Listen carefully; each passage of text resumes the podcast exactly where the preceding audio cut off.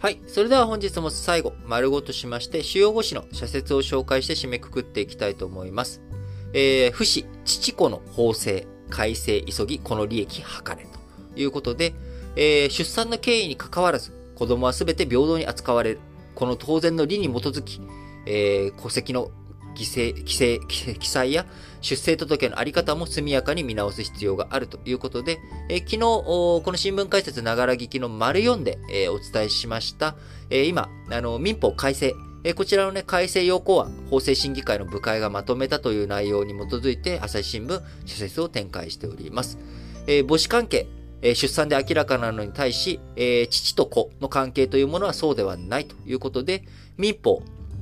結婚中に妊娠した子は夫の子と推定するということになっており、え離婚後300日以内に生まれた子は結婚中に妊娠したものと推定されるという規定があり、えそうした子は全夫の子として扱われるということ。まあ、こちらのね、規定とかをなくしていくということになって、えおり、えこちらどんどん進めていくべきだが、あこれだけで、え問題が全て解決するわけではないということで、さらなる検討が必要だということを伝えております。えー、朝日新聞もう一本は、対中人権決議、重層的な関係にも力を。相手国の立場を代弁するだけの存在では困るが、先方の事情を熟知し、何かあった時には政府を補完して意思疎通のパイプとなる。両国関係が厳しさを増す中、そんな議員外交本来の役割が今こそ求められるということで、まあ、公明党とかはね、あのー、中国との、中国共産党との関わり合いが深かったりして、えー、今回人権決議、文言をね、弱めたりとか、まあ、そういったことに対して憤りを感じていらっしゃる方も多いかもしれません。えー、ただ、外交という問題はですね、やっぱり短視眼的に見てはいけないと僕はすごく、すごく思うわけです。あのー、もともと、例えば、えー、1945年に第二次世界大戦が終わり、えー、1952年に日本が独立した時、当時の情勢では、あ中国と、当時ね、中国共産党との間で、えー、なんとかなるっていうことはね、えー、予想がつかないということから、えー、台湾の中華民国との間に日華で、えー、台湾との間に国交を樹立ということをしていっていたわけです。で、その間もですね、えー、公明党、中国共産党との間で、の関係パイプ作りをしていった結果、一気に潮目が1970年代に変わった時にですね、田中角栄さんがあ中国とじゃあ国交正常化の交渉していこうという時に、公明党、田中角栄さん、公明党ともね、結構仲いいパイプがあったりとかしたので、そういったところを使って、じゃあ公明党から、あじゃあね、最初ちょっと事前交渉というか、いろいろ話してくるよというようなことがあったわけです。えー、なので、やっぱりその、いろんなパイプチャンネルをしっかりと持っていく。えー、またね、えー、その20年後どうなっているのか。え1952年からね、1972年まで20年間の間に大きく世界が変わった。え今2022年ですけれども、ここから2042年、え20年後に世の中大きく変わってるかもしれない。その時にこのパイプね、せっかくあったパイプをなくしてしまうということが本当にいいのか。えー、今の流れとかね、そういったものだけで物事を決められないというところもね、しっかりと視野に入れながら決めて、物事を見ていきたいなと思います。毎日新聞、今日1本のみです。北京冬季オリンピック、明日開幕。調和の精神に立ち返る時。人種、宗教、性別、国籍などの垣根を越え、世界の人々がスポーツの喜びを共有する。そんな祝祭を実現するために、参加国は調和の精神に立ち返るべきだ。その通りですね。え産経新聞も一本のみ。経済安全保障、実効性ある制度の確立を。対中リスクへの備え万全に。半導体などの物資を海外に依存するリスクを減らしたり、軍事転用できる技術を育成、保全したりすることで、厳しさが増す安保環境に備えなくてはならない。そのために不可欠な法整備だ。いやー、その通りだと思います。えー、産経新聞も一本だけでしたね。読売新聞。予算資料の誤り。なぜ官僚の不手際が続くのかということで、えー、官僚のね、えー、不手際が続いているという話ですが、ここで読売新聞。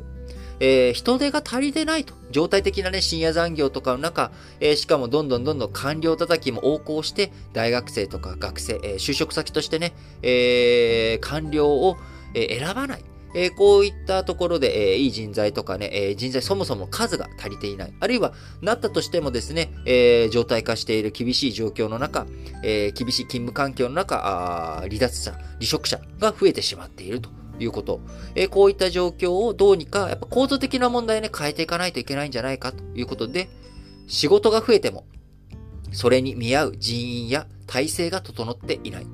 日本の人口あたりの公務員数は国、地方ともに欧米の主要国と比べて少ないという、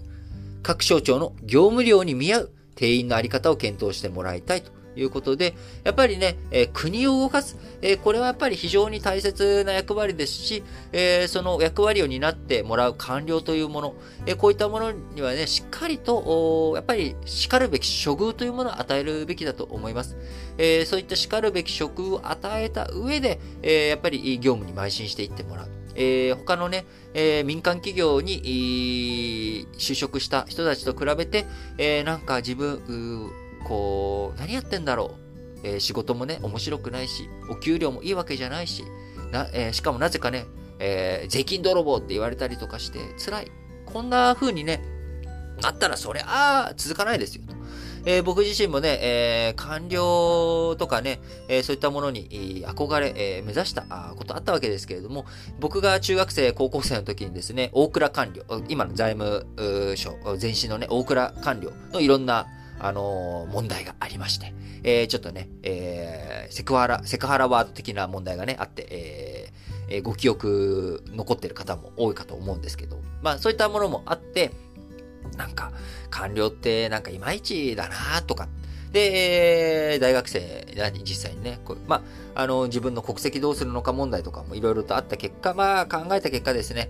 まあ、民間企業に行こうということ、これが一番素直だなというふうに思い、民間企業に就職して、その後自分自身としては楽しい人生を今歩んでいるということではあります。えー、なので、どの人生を選んだとしてもね、えー、自分がこうだと決めていくことが大切ですけれども、やっぱり処遇っていう面では、なかなか自分で、えー、官僚で、えー、国を動かしてそれで頑張りたい、えー、そこに見合ったことをやっていきたいっていうふうに思っても、処遇っていうものはね、えー、自分で決めれるわけじゃないので、公務員の場合、えー、自分で稼いでこいというわけにはいかないので、それで自分で税金回収するっていうのは、そしたら、そんなもうなんか鎌倉時代ですか、戦国時代ですか、みたいな状態になっちゃうわけなんで、えー、まあそうはいかないんですけれども、えー、しっかりとしたね、待遇、そういったものを考えていってほしいなと思います。えー、読売新聞もう一本、ウクライナ緊張、ロシアの侵攻を防がねばならぬ。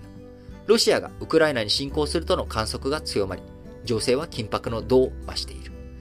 米欧は連携して実効性のある対ロ制裁を準備し、暴挙を阻止しなければならない。えー、日経新聞。接種の加速へ国は全面に立て。海外の知見によると、追加の接種によって入院予防効果が改善する。オミクロン型が大流行している今こそ接種を急がねばならない。首相は接種率の数値目標を掲げ、その達成時期を国民に示してみてはどうか。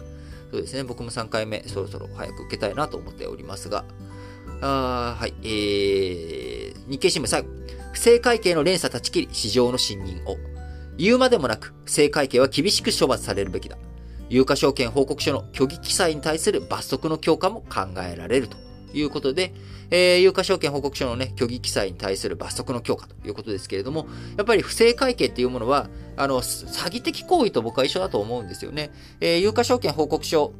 て、え、の数字、そこに出てる会計、財務諸表の数字、これをベースに、え、その株価っていくらがあるべきなんだろうっていうことを考えるわけです。もちろん、財務諸表の数字だけで、え、作られるわけ、え、株価っていうのは形成されるわけではないですけれども、やっぱりそれの大切な重要なあ要素であることは間違いなわけです。え、これにね、嘘、偽りがあったらですね、例えば何でしょうね。えー、イメージで言ったら、このティアラ、すべてね、えー、ちゃんとした、あのー、ダイヤモンドで作ってますっていうところに、一部人工ダイヤモンドとかね、えー、偽物とかなんか入っていたら、それはまがいもんだろうと。それでその値段で売るってことは、これ詐欺じゃないかっていうことになるわけです。ね。えー、なので厳しくね、罰していくということをやりつつ、えー、会計士の負担とかも増えていっておりますけれども、えー、しっかりとそういったものを体制整えていく。いろんなところにね、歪みが出ている部分、一個一個パッチワーク的に直していかざるを得ない部分もありつつ、えー、どういうふうに抜本的に世の中、社会を変えていけることができるのか。まあ DX とかね、AI とか、あまあいろんなこと言われてますけれども、えー、しっかりと一つ一つ見ていくことが大切なんだろうなと思います。はい。えー、そんな感じでね、皆さん今日も新聞解説、ながら聞きをお聞きいただきありがとうございます。えー、皆さんからのね、質問や応援コメント、こういったものについて各エピソードの概要欄に貼っております Google フォームから募集しておりますので、ぜひぜひ皆さんからの投稿お待ちしております。それでは、皆さん、今日も元気に、いってらっしゃい